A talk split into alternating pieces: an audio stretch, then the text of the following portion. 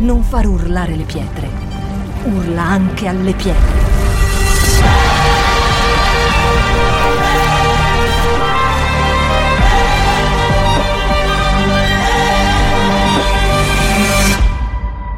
Shout 2022.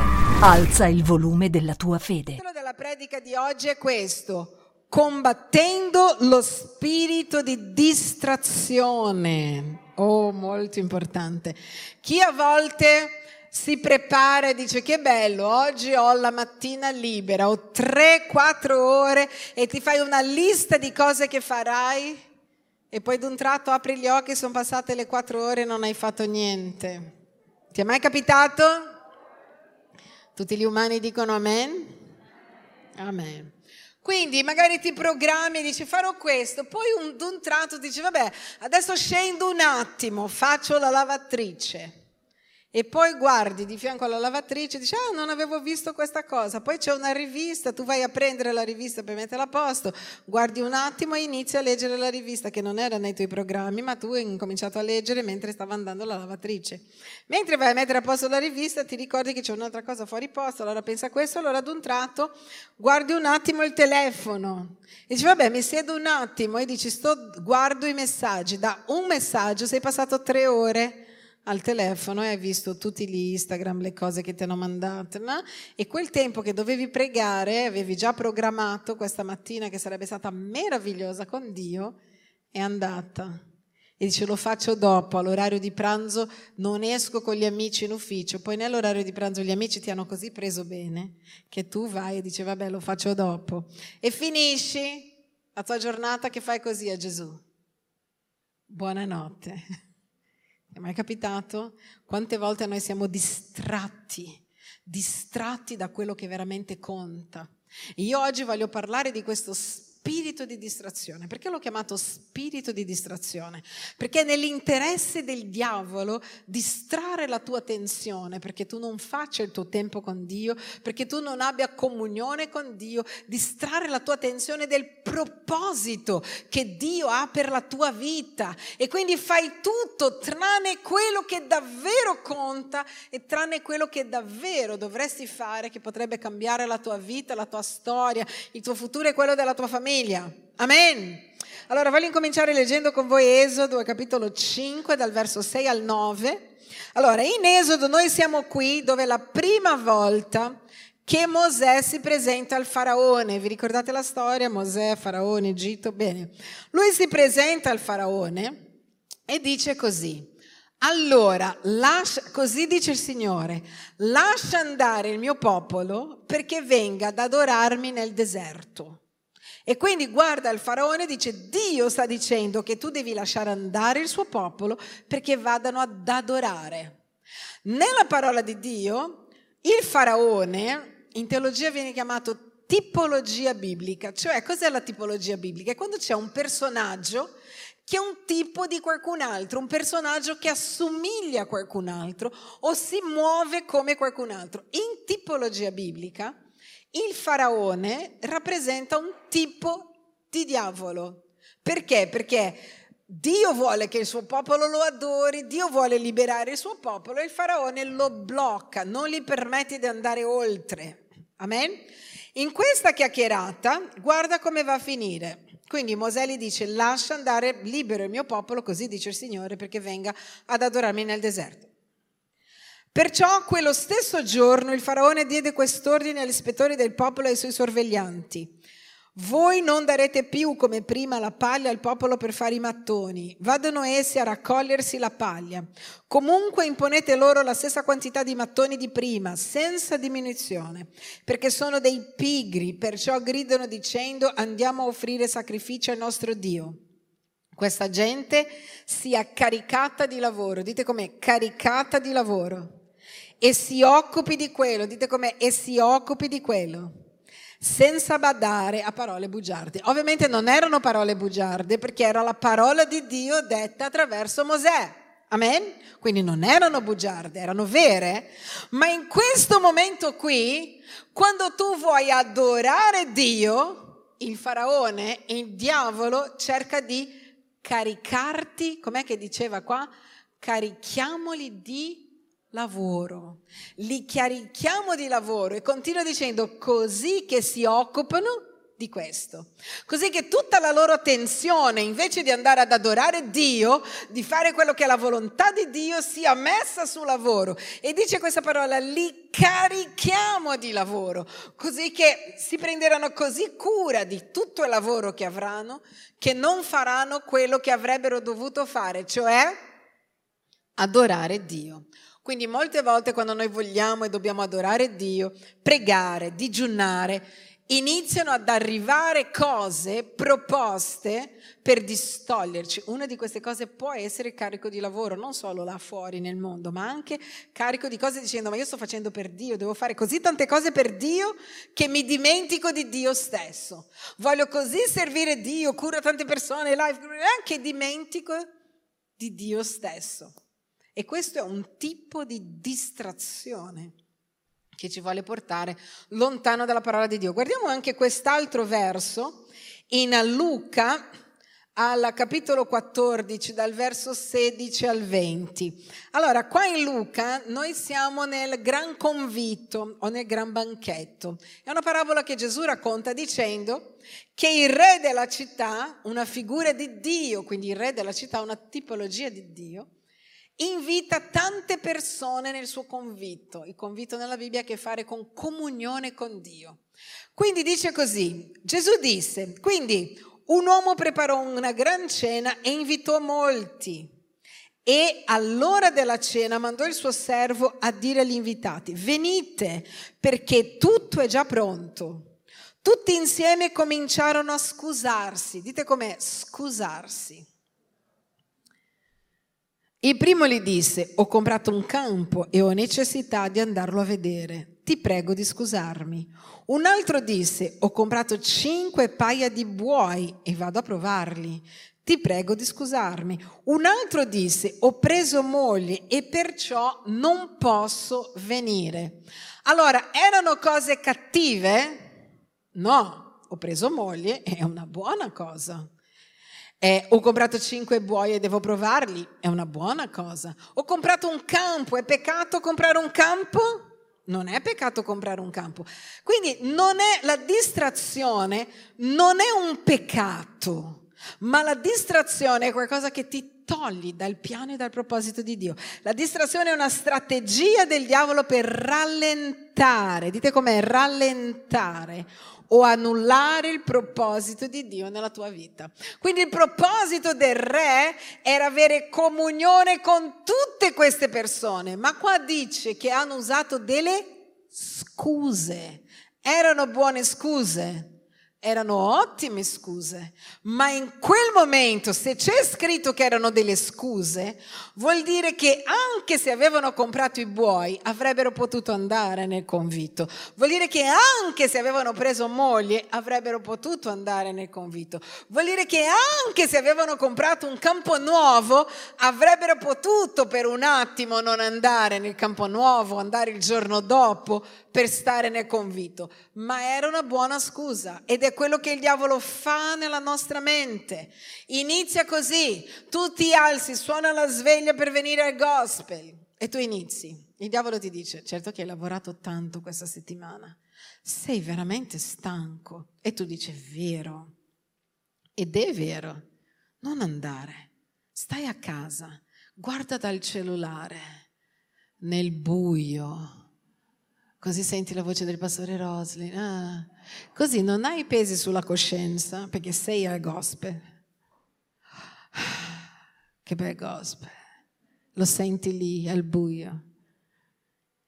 Perché è una buona scusa. Ti distrae da quello che veramente dovevi fare, cioè dovevi venire ad adorare Dio. Se sei lì a casa col cellulare, svegliati subito e la prossima volta vestiti e vieni qui e smetti di raccontare che non potevi. Perché se anche avessi lavorato tanto e fosse stanco e ti arrivasse un invito per fare una mega bella grigliata a casa del tuo amico, tu ti saresti svegliato e saresti venuto per la grigliata. Ma quando sarai nei guai, Prova invece di chiamare Dio, chiamare quello della grigliata. Perché noi facciamo così. Dio all'ultimo posto, ma nel bisogno Dio al primo e gli amici all'ultimo. Eh no? Se tu scegli la grigliata, nel bisogno vai in quello della grigliata e di fammi un miracolo. Vediamo se te lo fa. Amen. Quindi è molto importante che noi apriamo i nostri occhi perché il diavolo farà di tutto perché tu non arrivi a Dio e non sempre userà cose cattive. Molte volte saranno cose ottime. Io non ho bisogno di un life group, io sono cresciuto in chiesa, io so tutto, io non ho bisogno, io so tutto. E ti dirai, tu sai tutto, non hai bisogno, rimani solo, perché la Bibbia dice guai al solo. Sapete, il diavolo è come un ladro, dice che ha un lupo nella Bibbia. Il lupo non attacca mai le pecore in gregge attaccano sempre le pecore da sole. Quindi lui non vede l'ora che tu sia un credente che vieni solo di domenica, nessuno ne frega, non devo rendere conto a nessuno, non faccio niente, io e Dio, Signore Gesù. Ma Dio ci ha creati per proteggere uno l'altro, per essere, guarda, in questi momenti tipo guerre, pandemie, quando noi abbiamo online, quanto ci siamo fatti compagnia all'inizio della pandemia, perché eravamo una chiesa, un gruppo. In momenti di guerra, quanto le chiese di tutto il mondo stanno aiutando in Afghanistan insieme, noi un po', la Cina un po', eh, l'America un po', il Brasile un po', tutte le chiese del mondo. Quanti cristiani abbiamo portato fuori dall'Afghanistan che rischiavano la vita? E questo perché c'era un gruppo di persone che insieme camminavano per uno stesso obiettivo. La chiesa è la forza del corpo di Cristo attorno a noi. Amen. Quindi so che ci sono quelli, ah, la chiesa solo online. Va bene incominciare online, ci mancherebbe, ma devi incominciare a appartenere a qualcuno. Noi siamo un corpo, come una sola persona alla presenza di Dio. Amen. Quindi la distrazione e lo spirito di distrazione cercherà di arrivare dovunque. Pensate, stavo facendo un'indagine per parlare di questo argomento e sapete che la maggior parte delle persone che muoiono al volante non muoiono per problemi alla macchina, per il pane, la maggior parte muoiono perché sono distratte. Distratte a guardare un attimo il cellulare. Ho letto qualche settimana fa di due genitori che si stavano facendo le foto e che erano caduti mentre i bambini erano in macchina po' più indietro, perché erano distratti.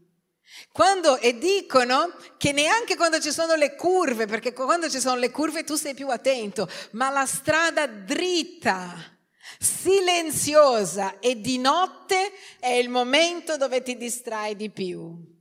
Perché? Perché sei lì tranquillo. Il momento di tranquillità, di pace, di vacanza non deve essere una scusa perché tu non sia attento. Gesù dice vegliate. Quindi non togli che io posso riposarmi, ma vegliare, non fare finta di niente. Vegliare vuol dire stiamo attenti alle cose, non abbassare la guardia. Dite com'è, non devo abbassare la guardia.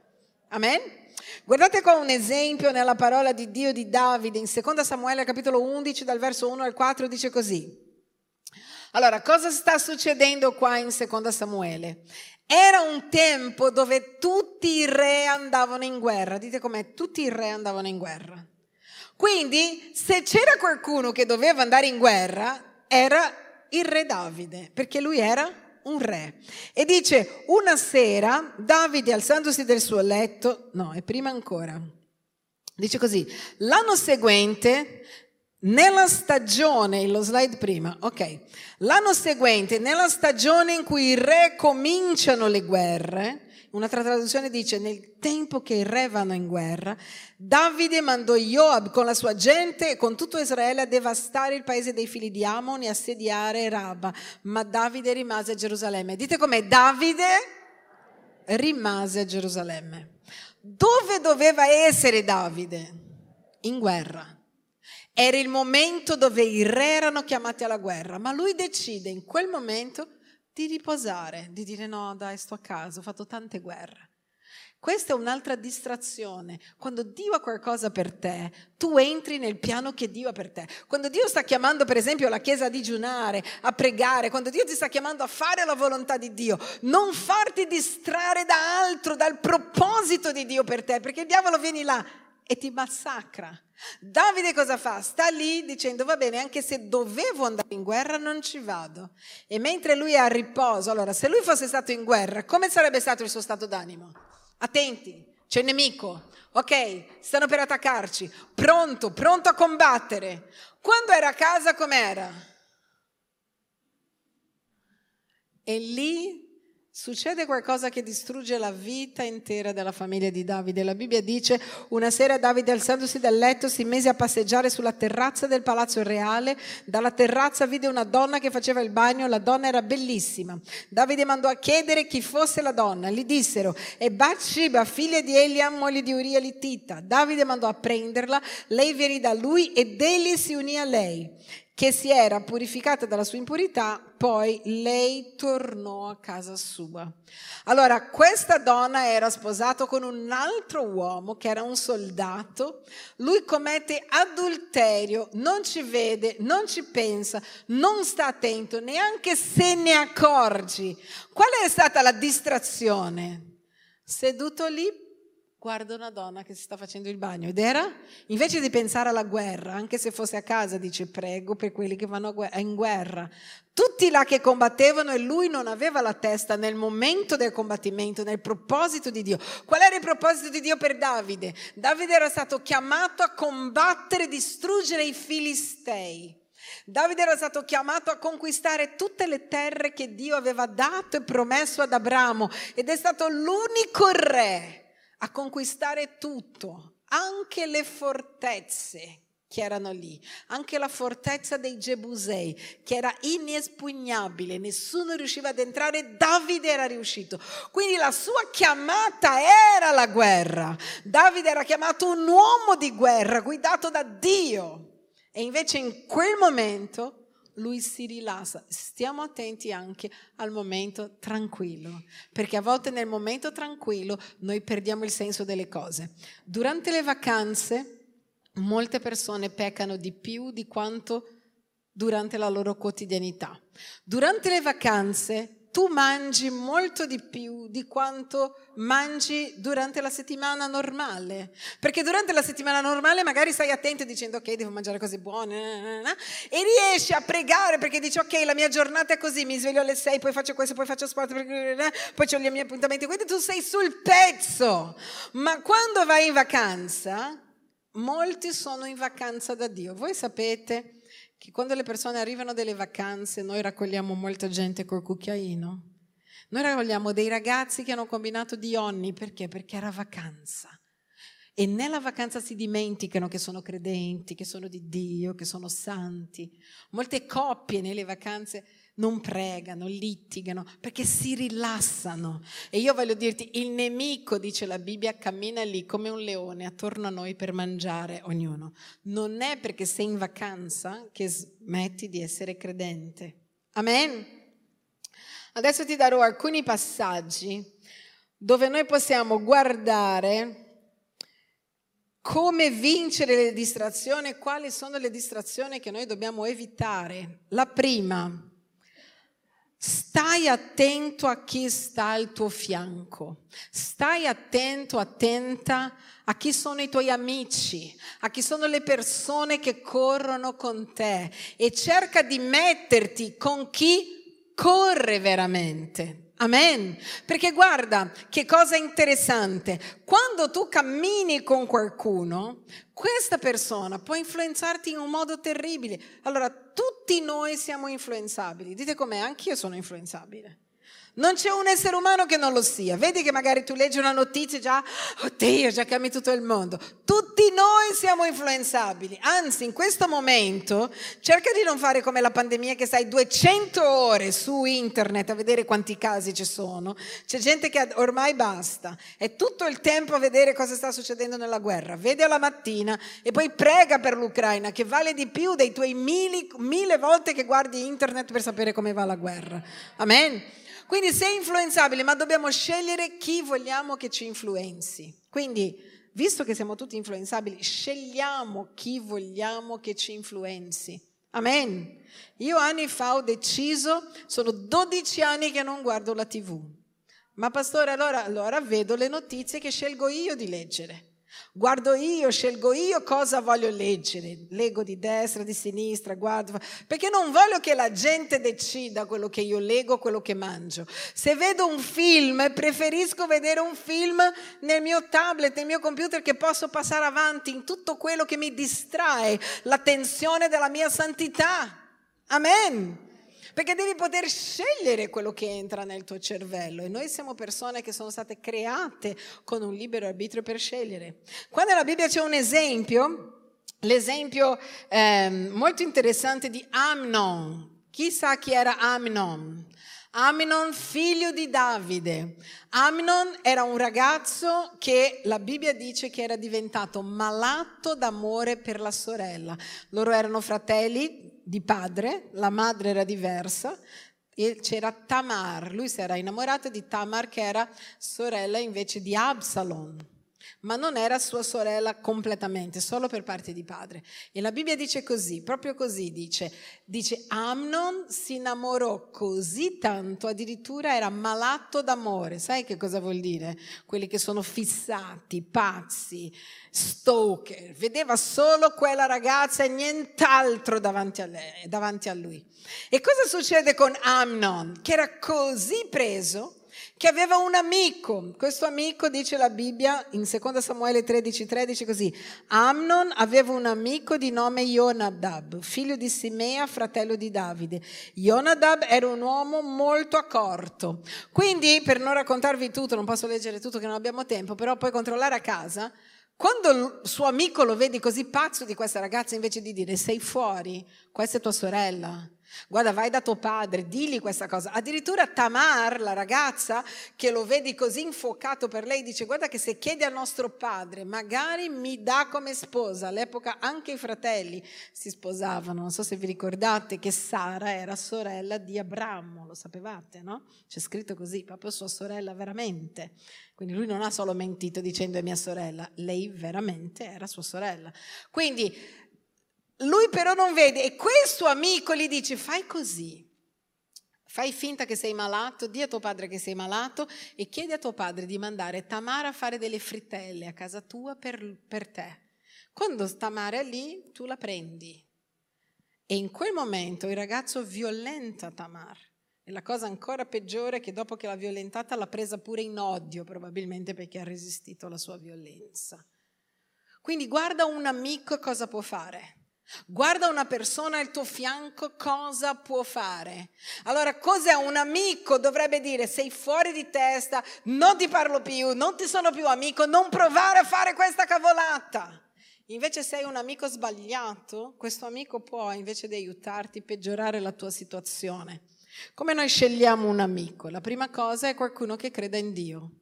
È la base come faccio ad avere un amico che non è neanche credente? Posso avere un rapporto amichevole con tutti, ma un amico, un'amica di base, come fa a consigliarmi, a parlare con me di cose importanti se non conosci neanche Dio? Pensa solo se hai un amico non credente, vai lì e dici, ah sono interessata a un uomo, mio marito non mi cura, guarda mi sto invaghendo di uno. Eh sì, fai un'esperienza d'amore, questo fa bene al matrimonio. Oggi sentirai cose così. Purtroppo anche dei professionisti noi dobbiamo scegliere cristiani perché se no ci danno dei consigli che non c'entrano niente con la parola di Dio e che ci consigliano a fare cose completamente diverse da quello che la Bibbia dice. Quindi guarda con chi cammini, amen. Guarda chi frequenti, anche per andare dallo psicologo devi pensare se è una persona se ha principi cristiani, perché se no chissà cosa dice, cose fuori dal mondo. Un fidanzato, una fidanzata. La Bibbia dice non metterti con gli infedeli. Io so che qualcuno mi dirà, ah, ma quello è un consiglio di Paolo, non è una legge. Vabbè, ma un consiglio della Bibbia è sempre meglio di un consiglio di chiunque, giusto? E sta dicendo non metterti, non fare società con gli infedeli, non metterti a lavorare con gli infedeli, non fare una società tra uno che è nelle tenebre e la luce. Avrai problemi. Ah, pastore, adesso guarda, mi sono messo in società, quello mi ha rubato. Fatti tuoi, la Bibbia dice di non farlo.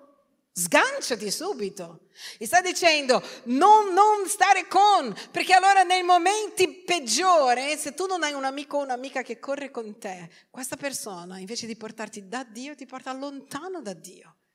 Se tu ti sposi con qualcuno, se vuoi cercare un amico o qualcuno che sta correndo nel tuo ritmo o qualcuno che corre più di te, così che tu accelererai il tuo passo nelle cose di Dio. Anche per gli amici, non frequentare uno che non vuole sapere niente della Chiesa, che non serve Dio, che parla solo male. Frequenta qualcuno che parla bene, che vuole servire Dio, cioè frequenta qualcuno che fa del bene e non del male. Unisciti con qualcuno che è meglio di te e non peggio di te. Amen. Perché noi abbiamo questa tendenza a volte, mi sta simpatico, guarda chi vorrai, da chi vorrai farti influenzare. Amen? Quindi la prima cosa, la distrazione può venire anche attraverso una persona che ti porta lontano da Dio, lontano dalla Chiesa, lontano dal servizio, lontano da quello che Dio ha per te. Io conosco persone che erano ferventi per Dio poi hanno incominciato a frequentare gente che solo sparava zero, chiesa, leaders, eh? e queste persone oggi non solo non sono in chiesa, ma fanno tutt'altro e non va niente bene nella loro vita, dovunque mettono me, non funziona, ma ci sono dei colpevoli dietro a quella persona che era fedele, che correva bene, si è unita con qualcuno che non c'entrava niente e ha deviato l'attenzione di quella persona dalle cose di Dio. Quindi attenti, attenti attenti al tipo di influenza che noi siamo, ma anche a chi vogliamo che influenzi la nostra vita. Amen? Cammina con persone giuste, scegli le persone. L'altra cosa che ti può portare lontano, i tempi morti, riposo, come ho appena detto la storia di Davide. Quindi anche se Dio ha creato i giorni liberi, Dio ha creato un tempo di riposo, ma c'è un tempo per riposare e non è perché stai riposando che tu non sei più credente, non è perché vai in vacanza che Dio non esiste più. Io prima pregavo tutti i giorni, adoravo Dio, sono in vacanza, non prego, non adoro, non leggo, non faccio niente. No, una cosa non può togliere l'altra. L'altra cosa, attenti ai dettagli, fai le cose come Dio comanda, come si dice in Italia. Chi ha mai letto nella Bibbia i dettagli che Dio ha dato ad ognuno per costruire il tabernacolo? Avete visto che meraviglia? Avete visto Dio che inizia a dire guarda il candelabro lo voglio tutto di un pezzo, vuol dire che hanno dovuto scolpire dentro un pezzo intero di oro, lo voglio battuto a ferro, cioè dovevano fare a mano e voglio che i, i, i telai siano così, le basi siano d'argento, voglio che l'albero sia la caccia. Voi sapete che il cedro del Libano è il, il legno con il quale il figlio di Davide, Salomone, ha costruito il Tempio, il legno più pregiato dell'epoca. Invece nell'epoca di Mosè Dio ha detto no, io voglio la caccia per due motivi. Uno perché la caccia si trova nel deserto. Ancora oggi se vai nei deserti dove è passato Mosè, tu vedrai, tra l'altro quest'anno a novembre abbiamo già prenotato che andremo in Israele perché sono aperte le frontiere. Se vorrai venire con noi vedrai che ci sono questi alberi che sono le acacce in mezzo al deserto. E c'è una particolarità. È un albero, un legno molto nodoso, molto difficile da lavorare, ma quando è rivestito d'oro è uno dei legni più resistenti al mondo. E questo parla di noi, persone che erano nel deserto, senza acqua, piena di nodi e di problemi, ma quando la gloria di Dio ci ricopre, non c'è niente che duri di più, infatti duriamo fino alla vita eterna. Amen. Guardate come c'è ogni dettaglio, ogni dettaglio nella parola di Dio, è perfetto. C'era un gruppo di persone che si occupavano solo delle colonne, cioè Dio diceva nel momento di smontare il tabernacolo solo le colonne, no, ma magari quello ha bisogno per la tavola dei pani, no, tu ti occupi solo delle colonne, quello della tavola dei pani. Alcuni sacerdoti non potevano neanche guardare di lì. Perché? Perché tutto è perfetto. Quindi la distrazione a volte ci viene nella testa così.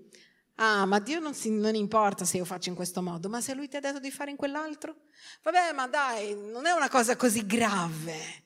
E qua noi abbiamo la storia di Nadab e Abiu. E lo ricordate chi erano?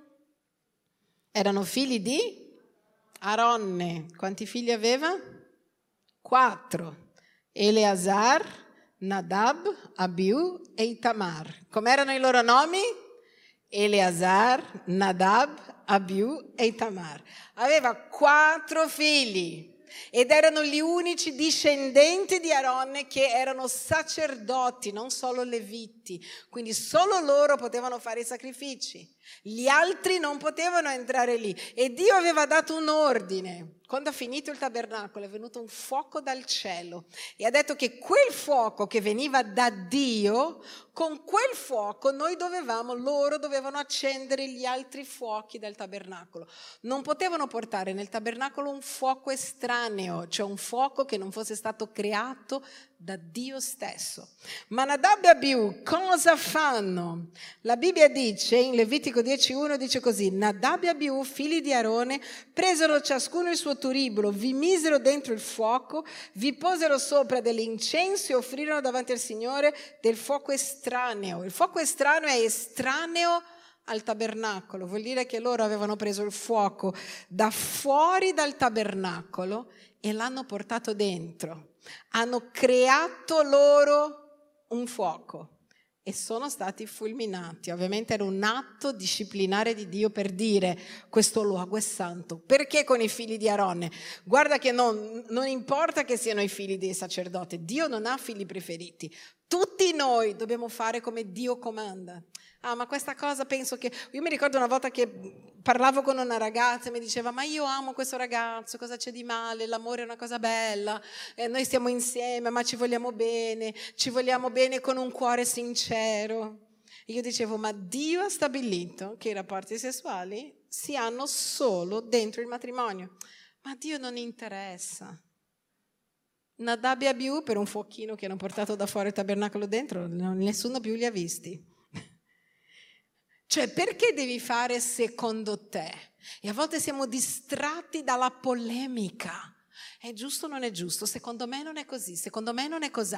Ma se Dio ha stabilito, ma non mi interessa che Dio ha stabilito. Fai come Dio ti dice di fare, non farti distrarre da cose che non giovano a nulla. Amen. Non stare lì a litigare con Dio, tanto vince sempre lui una perdita di tempo incredibile. Quindi attenti a tutto ciò che sembra buono, ma vi togli dalla comunione con Dio. Ah, ma dai, questo gruppo di amici sono carini e sono carini, ma ti tolgono dalle cose di Dio? Ah, questo lavoro è meraviglioso, però 24 ore non hai tempo per andare al life group, non hai tempo per servire Dio, non hai tempo per adorare Dio, non hai tempo per pregare, lavori da lunedì a lunedì. Allora io non dico che se tu hai bisogno di un lavoro non lo puoi prendere finché stai aspettando l'altro perché dici è urgente, ho trovato solo questo, ma non è il lavoro della tua vita. Il lavoro della tua vita deve essere un lavoro dove tu hai tempo per fare le cose. Non è possibile che non hai tempo per tua moglie, non hai tempo per i tuoi figli, non hai tempo per niente. Poi apri gli occhi e ti penti. Io sono un pastore, ascoltatemi, seguo gente che verso la morte il più grande pentimento. Ah, se avessi avuto più tempo avrei dato più tempo alla mia famiglia. Cioè, devi aspettare di avere 90 anni per scoprire che devi dare più tempo alla tua famiglia, a Dio, alla casa di Dio e servire Dio. Scegli oggi. Ah, pastore, ho trovato solo questo lavoro. Ottimo, da oggi incomincerai il tuo digiuno e la tua preghiera per trovare un lavoro dove tu non hai bisogno di tutte queste ore, non hai bisogno di essere carico di lavoro e non aver tempo per le cose di Dio. Amen? L'altra cosa, ultima, corri, corri, corri con gli occhi fissi su Gesù. Guardiamo questo passaggio in Ebrei, capitolo 12, dal verso 1 al 3, che dice così. Anche noi dunque, poiché siamo circondati da una così grande schiera di testimoni, fermiamoci qua. Che cosa sta dicendo? Questa grande schiera di testimoni è capitolo 11. Un capitolo indietro al 12 c'è l'11. Nell'11 c'è una lista che vengono chiamati gli eroi della fede e dice, Mosè per fede ha conquistato, ha portato il popolo al di là dell'Egitto. Abramo per fede ha offerto suo figlio. E Rab la prostituta per fede ha accolto queste persone. E inizia a fare una lista di persone che per fede hanno resistito al peccato, al diavolo e hanno cambiato la storia di popoli e nazioni. E sta dicendo, noi abbiamo loro come testimoni. Allora, All'epoca non avevano il Lutero di turno, all'epoca non avevano tutti i riformatori che noi abbiamo, all'epoca avevano solo gli eroi dell'Antico Testamento, tu hai di più e dice come abbiamo degli esempi di gente che ha potuto vincere il peccato, il diavolo, di gente che è stata ubbidiente a Dio, guarda questi perché anche tu ce la puoi fare. E dice anche noi dunque, perché siamo circondati da una così grande schiera di testimoni, deponiamo ogni peso e il peccato che così facilmente ci avvolge e corriamo con perseveranza. Perché non c'è scritto camminiamo con perseveranza? Poteva essere e camminiamo con perseveranza. Perché Dio ci ha creati per correre. Dio ci ha creati per correre. Dio ha messo una ruota nei piedi dei cristiani. Noi andiamo a una velocità superiore a velocità di qualsiasi altra persona. Lo devi credere. Correre e correre con perseveranza vuol dire correre ogni giorno, non vuol dire oggi corro, vuol dire sempre. Correre con perseveranza vuol dire correre tutti i giorni, tutti i giorni, tutti i giorni io sto correndo. Ah, ma se corro mi stanco? No! La parola di Dio dice coloro che sperano nel Signore corrono e non si stancano, voleranno come aquile, correranno e non si stancheranno. Dice ancora di più, dice i giovani che di base hanno il muscolo migliore del tuo, le ossa che ancora non fanno, non scriccolano tutte, hanno gli organi che stanno ancora bene, vedono meglio di te, ascoltano meglio di te. I giovani corrono e si stancano. Vuol dire naturale che se uno corre si stanca, ma è sovrannaturale che se tu speri nel Signore correrai e non ti stancherai. Alcuni dicono, ah ma fai un milione di cose. No, se tu, se tu hai fiducia in Dio, tu avrai una forza che non è tua, è una forza sovrannaturale, dice la Bibbia, come del bufalo, è una forza che va oltre la forza tua. Allora cos'è sperare nel Signore? È dire, c'è la guerra in Ucraina, Dio è con me, c'è il Covid, Dio è con me, ci sono dei problemi, Dio è con me, c'è una malattia, Dio non mi lascerà, c'è una, una situazione economica difficile, Dio è con me, c'è un problema nel nell'economia, Dio è con me. Io so che cammino con Lui, io cammino per fede, Lui non mi lascerà. Lui mi ha detto io sarò con te fino alla fine dei tuoi giorni, tutti i giorni della tua vita. Questo è camminare per fede. Non è invece, oh, oh, che difficile, oh, adesso c'è anche la guerra, oh, adesso c'è... No, Dio ha messo una ruota nei piedi dei credenti. Smetti di vivere in un modo lazy, proprio um, pigro. Smetti di essere pigro. Perché? Perché Dio non ti ha dato uno spirito di pigrizia. Lui ti ha dato uno spirito di forza. La Bibbia dice ti ha dato uno spirito di forza. Lui sostiene, lui sorregge, lui fortifica. La Bibbia dice fortifica le mani cadenti e le ginocchia vacillanti.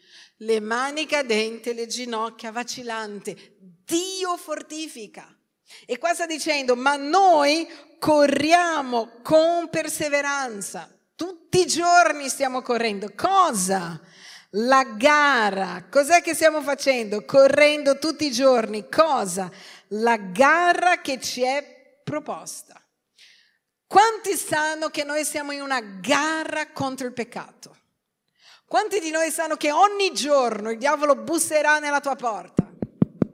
E vorrà tentarti, vorrà farti cadere, vorrà uh, tentarti con la perversione, con l'angoscia, con la pigrizia, con l'orgoglio, con la rabbia, con l'economia, con la salute. Ogni giorno lui cercherà di farti cadere. Per questo sta dicendo la gara che ci è proposta e dice come si vince questa gara? Con gli occhi fissi. Dove? Nelle circostanze? Fissi dove? Su Gesù. Quindi sta succedendo la guerra, io sono con Cristo, io continuo a pregare, a predicare il Vangelo, a conquistare territorio, aprire life, a mentorare gente, aprire missioni in tutto il mondo, ad aiutare le persone, a fare la volontà di Dio, continuo a intercedere, continuo a correre, vado per la mia strada con gli occhi fissi su Gesù. Fissi su Gesù, l'autore dice, e il compitore della nostra fede. Sta dicendo quando ti manca fede, occhi su Gesù su Gesù, lui ti aiuterà, lui è morto sulla croce per aiutarti, non distogliere gli occhi dalla fede, lui la crea e lui la rende perfetta, vuol dire se guardi Gesù, anche quando hai poca fede, la tua fede cresce perché lui la rende perfetta mentre tu la guardi. E continua dicendo, per la gioia che le era posta dinanzi, egli sopportò la croce disprezzando l'infamia, si è seduto alla destra del trono di Dio. Considerate perciò colui che ha sopportato una simile ostilità contro la sua persona da parte dei peccatori, affinché non vi stancate perdendovi d'animo. Dice, tu tieni gli occhi su Gesù. Gesù è stato crocifisso, flagellato, ma anche se tutti erano contro di lui, la Bibbia dice era un uomo come noi, ma non peccò. Che sta dicendo che anche tu puoi non peccare, che anche tu puoi vivere una vita degna, che anche tu puoi vivere una vita di vittoria, che anche tu puoi vivere una vita magnifica, meravigliosa, piena di fede. Ah, ma casa mia, non importa, non importa quello che sta succedendo con tuo figlio, occhi su Gesù, non importa, ah, ma il mio corpo si va disfacendo, non importa. I tuoi occhi continuano ad essere su Gesù, anche se mi si sta disfacendo, la mia fede è in Lui. Io non guardo le circostanze, io guardo il cielo, io guardo la volontà di Dio, guardo quello che Lui è. E così noi non vivremo in balia né delle circostanze né del peccato. Ogni giorno quando vai a letto devi dire, wow, ho vinto anche oggi. La Bibbia dice che siamo più che vincitori, la vittoria si fa giorno per giorno. Quando una persona vuole vincere una gara, lei si allena tutti i giorni. Non esisterà al mondo una persona, e non è mai esistita, che ha vinto qualsiasi gara senza allenamento. Se tu vuoi vincere, allenati. Allena i tuoi muscoli spirituali. I muscoli spirituali si allenano ogni giorno. Oggi devo avere fede per mangiare, domani devo avere fede, la mia fede cresce allora per eh, comprare una cosa, dopodomani avrò fede per avere la mia azienda, dopodomani avrò fede perché diventi una multinazionale. Tu ti alleni e chi si allena, chi, c'è qualcuno qua che fa sport, ho già fatto nella vita, agonistico, sport normale, siamo in quattro. Allora, quando tu ti alleni, tu sai una cosa, che inizi, inizi a fare delle flessioni e muori. Uno, due, al dieci, dieci. Muori. E poi quando fai dieci, uh, ho fatto dieci flessioni. Ma tu continui tutti i giorni a fare dieci. E poi incominci a fare venti. E poi apri gli occhi dopo qualche mese, sei 51, 52, 53, 54, 55 e pensi, wow, non riuscivo neanche a fare 10. Vuoi fare, sai che adesso si usa molto le, fare sport con certi movimenti fermi. Hai mai provato ad essere attaccata a una colonna così? Tu sei così, chi fa palestra magari lo sa, sei così e un minuto sembra un anno e mezzo. E tu guardi e dici 22, 25. E poi lo fai un giorno, lo fai due giorni e riesci a stare dieci minuti. Con tutti gli altri che fanno, oh, non riesco neanche un minuto. E tu dici, eh, ho già vissuto questa cosa. E questa è la fede. Tu arrivi e dici, quella persona che dice, guarda, ho pregato, si è aperto il cielo, Dio ha fatto, Dio mi ha parlato, eh, mi ha dato un ministero, mi ha aperto porte all'estero. E tu dici, oh, però a me niente, è solo una questione di allenamento. Dio incomincia ad allenarti con piccole cose, ma se ogni giorno tu corri quel tanto che devi correre mentre sei piccolo nella fede, mentre continua a crescere, i tuoi muscoli spirituali crescono, la tua fede cresce e tu inizi a fare cose che neanche immaginavi di fare, perché inizi a vedere che hai fede per quella cosa lì. Magari all'inizio, quando noi abbiamo incominciato la nostra chiesa, io mi ricordo che noi abbiamo comprato due casse per il suono e costavano, lo so, mille, milione e tre, che oggi sarebbero 700 euro. E per noi l'abbiamo fatto in due anni di rate di quanto eravamo tre, già per noi era 700 euro, due anni di rate, noi così, così tanto. Ma noi abbiamo avuto fede per pagare quelle rate, poi sono cresciute le rate, sono cresciuta la nostra fede, finché abbiamo detto possiamo aprire una chiesa, finché da una chiesa abbiamo detto possiamo aprirne tante altre e abbiamo iniziato a condividere, a insegnare agli altri che arrivavano nella palestra della fede che anche se all'inizio sembra dura, dopo volerai con Dio. Ed è quello che lui dice, se Gesù ha potuto volare, ha potuto vincere la lotta contro il peccato, anche noi la possiamo vincere giorno per giorno con perseveranza. Arrivi a letto e dici, wow, uh, ho vinto. Oggi ho fatto il mio tempo con Dio, sono riuscita a pregare, a intercedere, a pregare per la guerra, per la gente, per il life. Sono riuscita a fare questo che dovevo fare. Avevo un disanimo enorme, ma sono riuscita a chiedere a Dio di aiutarmi. Voi pensate che la distrazione avviene solo a voi? Io lotto con la distrazione tutti i giorni. Tutti noi lottiamo contro uno spirito di distrazione. Perché il diavolo viene e fa e ti parla nella mente dicendo ma sì dai riposati fai questo. Ma dai non importa. Io a volte prego e dico Signore dammi un calcio nel sedere fammi alzare da questa sedia perché avrei voglia di rimanere qui tutto il giorno a volte sono lì così bello. Però so che il tempo stringe. Guardiamoci attorno. Gesù sta tornando tu puoi non credere, ma questa guerra, tra un po', con la debolezza degli Stati Uniti, tra poco vorranno invadere Taiwan. Guardiamo, durerà tanto, lo sappiamo perché Biden ha detto proviamo con le sanzioni per un mese, poi se non funziona, cioè ha già dato un marchio, almeno per un mese. Noi sappiamo che non sarà facile uscire da questo, perché l'America che poteva bloccare tutto, oggi è quasi inesistente. Quanto ci metterà l'Iran vedendo che l'America neanche si muove a mettere una bombina su Israele? Ragazzi, sono tempi difficili. Cosa vogliamo fare? Rimanere lì così? Oh, a guardare Netflix? Pastore, ma c'è qualcosa contro Netflix? Dipende da quello che guardi. Ma non puoi passare tutta la vita lì. Amen. Non puoi passare tutta la vita lì.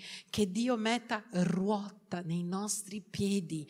Vogliamo per il proposito che Dio ha per noi. Il diavolo vuole rubare due cose da te. Vuole rubare la tua attenzione e vuole rubare il tuo proposito. Dio ti dice così di fare questa cosa e tu dici, eh però mi mancano i soldi. Allora invece di fare quella cosa, aspetta un attimo, Dio che vado a fare questa, faccio un po' di soldi poi torno. No, se Dio ti ha detto di fare quella cosa, anche se non hai soldi, tu fai quella cosa con quello che hai e poi che hai messo i piedi nel mare, il mare si aprirà, ma non deviare la tua attenzione. Se il piano di Dio è uno, corri per il piano di Dio. Siamo tutti noi. Mentre io pregavo, lo Spirito Santo mi ha detto, tu non sai quanto il mio popolo è distratto in questo momento. A volte veramente dobbiamo fare tre cose. Oh, io ho già fatto due. Oh, che difficile, devo andare a letto prima. Ma dormirai quando arriverai in cielo. E neanche lì no? lo adoreremo. Cioè abbiamo una sola vita, facciamo di questa vita la migliore vita, facciamo di questa vita tutto quello che possiamo fare. Cosa vogliamo? Vogliamo pentirci quando siamo vecchi, vogliamo pentirci quando Gesù torna e dirà, ah, Signore, come quelli dei talenti, ho messo sottoterra un attimo, moltiplica, fai quello che devi fare, buttati. Noi non possiamo pensare che Dio non ci fortifica per fare questo, perché Lui ha detto, se speri nel Signore, tutto cambia. Amen.